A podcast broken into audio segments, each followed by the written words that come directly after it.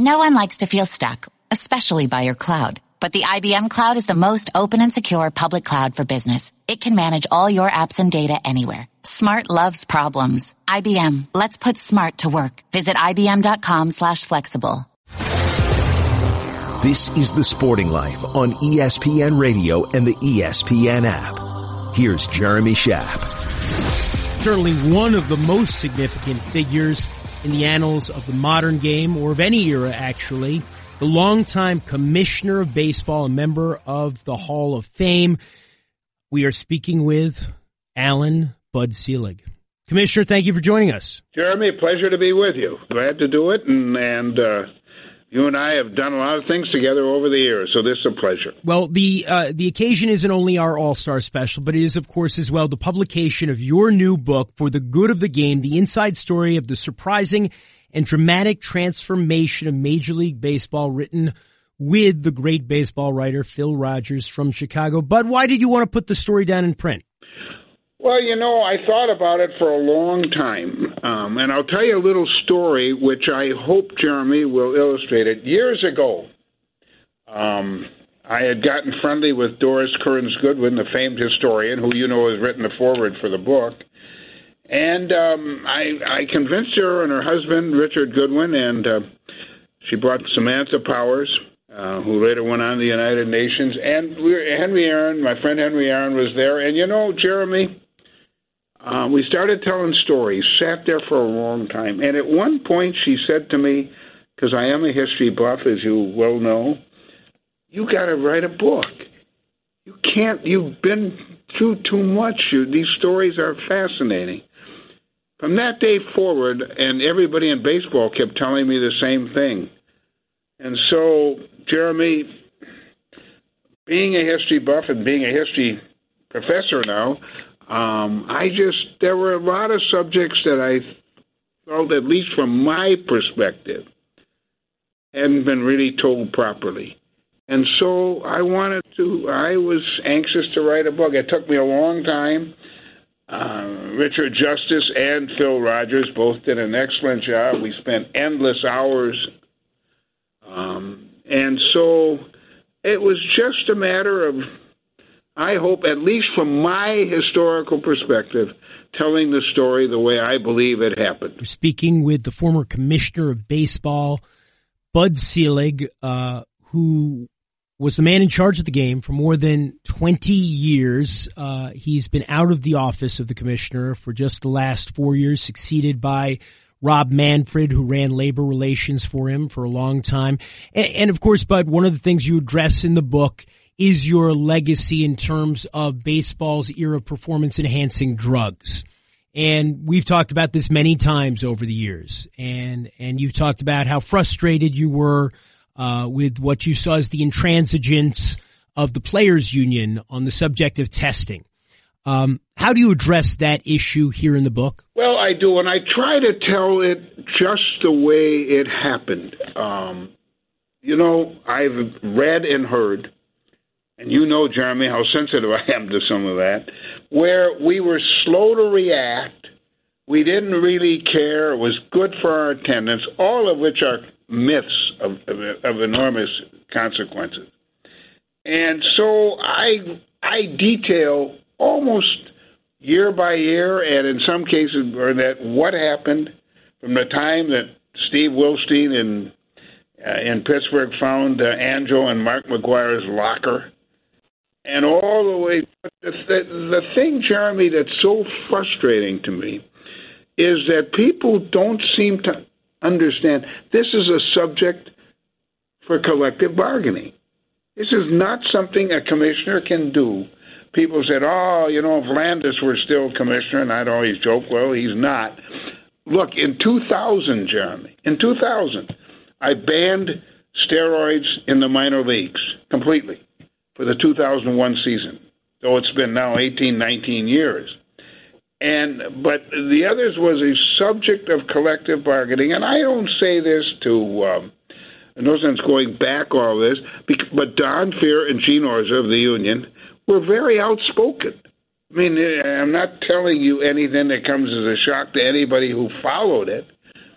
They didn't believe it. Look, Bud, I, I had I had Marvin Miller on this show probably 20 years ago, and I asked him about performance enhancing drugs, and I asked him why he thought uh, players should not be tested. Marvin Miller, the legendary uh, union organizer, the the Godfather, uh, not for your benefit, but for our audiences, the, the man who really created the modern Major League Baseball Players Association, and he compared them to pilots. Uh, you know, uh, you know, to or he said, you know, if we're not going to, what he said was, you know, why should I let my guys be tested if I don't have to? Um, and and of course it was because about competitive balance. Right, and Jeremy, let me. I was just going to say, and good for you because it's right. He went to his grave saying that if he were still there, that nobody would be tested. He he talked about peeing in a bottle to be very blunt about it, and uh, and so uh, look, that was Marvin's view. That was Gene Orza's view. That was Don's view. And so this was a Herculean struggle. This was something we battled um, day after day, year after year. In 02, we got what I, there was the last item. I'll never forget it, Jeremy. It's 7 in the morning. We got it done. And, um, it was I thought a weak program. It turned out pretty good, five percent, and so on and so forth. The five percent in two thousand three triggering mandatory testing once that threshold was reached. Exactly right. And but even in 05 and 06, in fact, when I went and I got Senator Mitchell, who had done a lot of work for me, George Mitchell, to to do a whole steroid thing at 06, because there was still a lot of stuff going on. We had a better program, but not where we should be. And as you know, he came up with a uh, with a with a program and made 20 recommendations, by the way, which we have followed. And and um, and so today, after a lot of agony we have the toughest testing program in American sports. Better than that, WADA, the World Anti-Doping Association, will tell you we have as good a program as there is in America. I'm proud of that. But we went through a, a lot of agony, and and again from a historic. And I tell my students this, Jeremy, all the time. It seems that the fact that it was a subject of collective bargaining has been something that a lot of people either didn't understand or just didn't know. We're speaking with Bud Selig, the longtime commissioner of baseball. His new book is For the Good of the Game, the inside story of the surprising and dramatic transformation of Major League Baseball, co-written with Phil Rogers, longtime baseball writer for the Chicago Tribune. But it's always interesting talking to you. I've always enjoyed having the opportunity to to converse with you, talk baseball history with you. But before we um uh, wrap up this segment, I wanted to ask: Are you still going to Kopp's every day for lunch? Is that true, or was that in like an urban legend? No, it, it's actually as much as I love cut. it's Gilles, G I L L E S, and the answer is when we get done today, I'm going to Gilles for lunch. Yes, I, the answer to your question. Okay, so is Gilles the deli that you that you are the ben uh, the benefactor of? No, that's Jake Levine's Delicatessen, and I go there a couple times a week. There's so many restaurants to talk about, Bud. We're speaking with Commissioner Bud Selig, and, and Bud, I think a lot of people covered you for a long time in baseball and followed baseball in the decades that you were running the sport. Uh, will be surprised at some of the candor in this book, the things that you address very candidly now that you are no longer the person uh, on Park Avenue in the commissioner's office. What was the thing you most wanted to unburden yourself of when you wrote this? I think the steroid situation, which we've already discussed, um, how we changed the economics. Because I, you know, in the end, in the '90s, where I took a lot of criticism for uh, oh, quite a while because of the revenue sharing thing and trying to change things. Remember this, Jeremy baseball hadn't changed its economics since the 20s and 30s. So when I say I inherited a mess, and you know what kind of mess it was because Phil Rogers left it in the book and it's okay, it was because our economic plan was an anachronism. It was just tired, it was old, but change comes slowly. I regard baseball as a social institution, Jeremy, and I'm telling you, social institutions are resistant to change. So um, it's okay. I, I, I don't. Uh, but that was really, really difficult. And the steroid thing, well, for all the reasons we've already discussed, the union fighting it, uh, Marvin and uh, everybody else, Don Fehr and Gene Orza, everybody else fighting fighting it publicly, fighting it in front of Congress.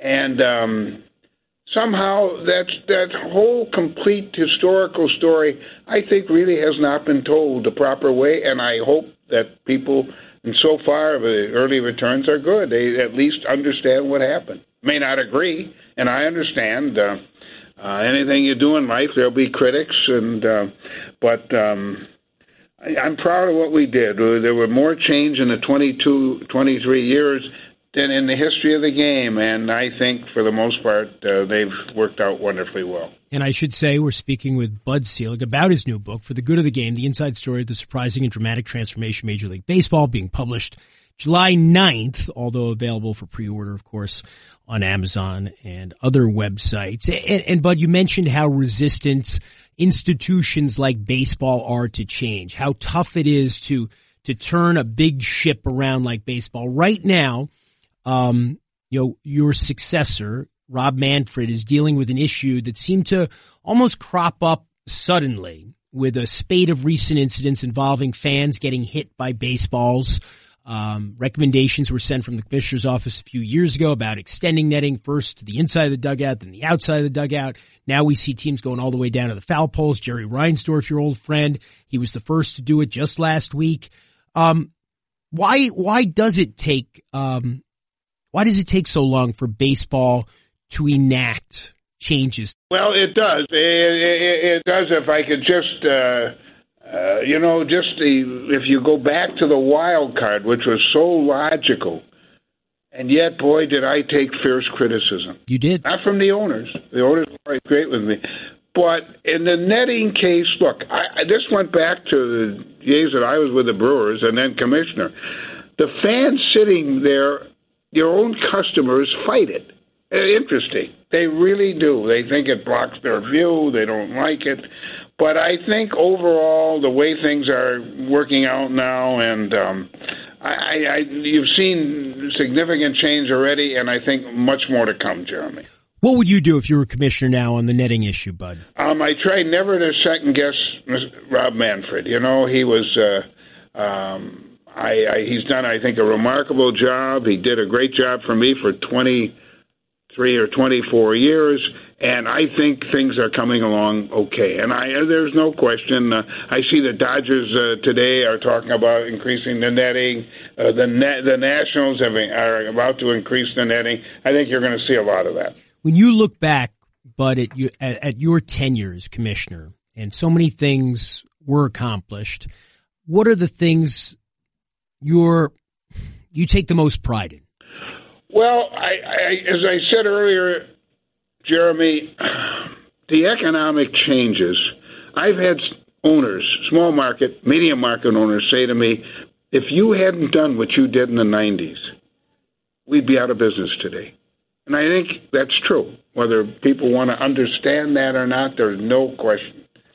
And so there's no question, Jeremy, that I think that the all the changes, many of them controversial, many of them painful, really painful, at least caused me pain, um, have really worked out well. And uh, and you know, the, my father taught me years ago, and um, and I want to say this to you too. Your father was really a great great, great newspaper person. I mean, uh, legendary in a certain sense, and you really followed that. If I, if you'll allow me to say it, I will. I, I appreciate it. Thank you, Bud. And the fact of the matter is that change often comes slowly, painfully, misunderstanding, so on and so forth. But if you really, I, I will go back for the title of the book, For the Good of the Game. It turned out. Um, you know, Jeremy, when I was in Kansas City in 2014 and 15, and they were in the World Series, won one of them. It gave me enormous pride because that couldn't have happened in the mid or late 90s. And so um, it's those kinds of experiences, as as painful as they may be, and I don't mind telling you that um, uh, there were times in the 90s when I was watching television and uh, my wife would turn it off because I was getting pounded, and she couldn't understand why we wanted to listen to it. You're talking about the luxury tax, the redistribution of wealth, the common pool of that's exactly uh, what I'm talking. Of, yes, of money, which made it possible. Yes, which you write about in the book. We're speaking with Bud Selig about his new book, which is being published on July 9th, for the good of the game, the inside story of the surprising and dramatic transformation of Major League Baseball. And, and Bud, you're you're 84 now. Um, the game has meant so much to you. You were a fan before you were an owner. You were an owner before you were the commissioner. Um, are you still a fan? Oh, no question about it. Um, I tell you what I did last night. I watched a bunch of games tonight. I'll watch all 15 teams play at one time, and I'm still a fan. I am. I um, uh, I'm now able to uh, to uh, devote more time to it, and I do. I'm a fan. Look, very simple. I love the game. I think, Jeremy, it comes through in the book. Um, I've always loved the game, and I, you know, I tell my students, and I would say the same thing to you. Uh, it's true in everything in life. If you don't have a passion for what you're doing, you ought not to do it. I've always had a passion for the game since I was a little kid. These days, Bud, uh, other than watching baseball and writing books and and um, I, what else do you do these days? What what keeps you busy? Not that that's not enough. Well, I, I'm, I'm I'm teaching Jeremy at three universities: the University of Wisconsin in Madison, my alma mater, a history course, History 600. It's baseball in American society, 1945 to the present. Um, I'm teaching at Marquette University at, law school, which I've been for 10 years. Even though I'm not a lawyer, I've I've joked to a lot of lawyers. They didn't think it was funny, but I practice law without a license. And then at Arizona State University, uh, so I have three days of that, and plus all the other things that I'm doing. I'm people ask me how I've enjoyed retirement. I don't know because I haven't retired. Bud Selig, uh, it's such a pleasure uh, catching up with you again, and congratulations on the new book. Bud Selig's new book is for the good of the game: the inside story, of the surprising and dramatic transformation of Major League Baseball. It is going to be essential reading for anyone interested in the history of the national pastime. For the first time, the commissioner sharing the inside view of an entire era of the game's history. But again, thank you so much for joining us here in the Sporting Life. Jeremy, it's been a pleasure, and I, you know, you talked about candor before, and that's the one thing I wanted to do in this book. So I'm glad it's coming through. Look, it's great to talk to you, and um, thank you for having me on. I'm Jeremy Schaap, and you can listen to new editions of The Sporting Life every Saturday and Sunday morning on ESPN Radio and the ESPN app, beginning at 6 a.m. Eastern Time.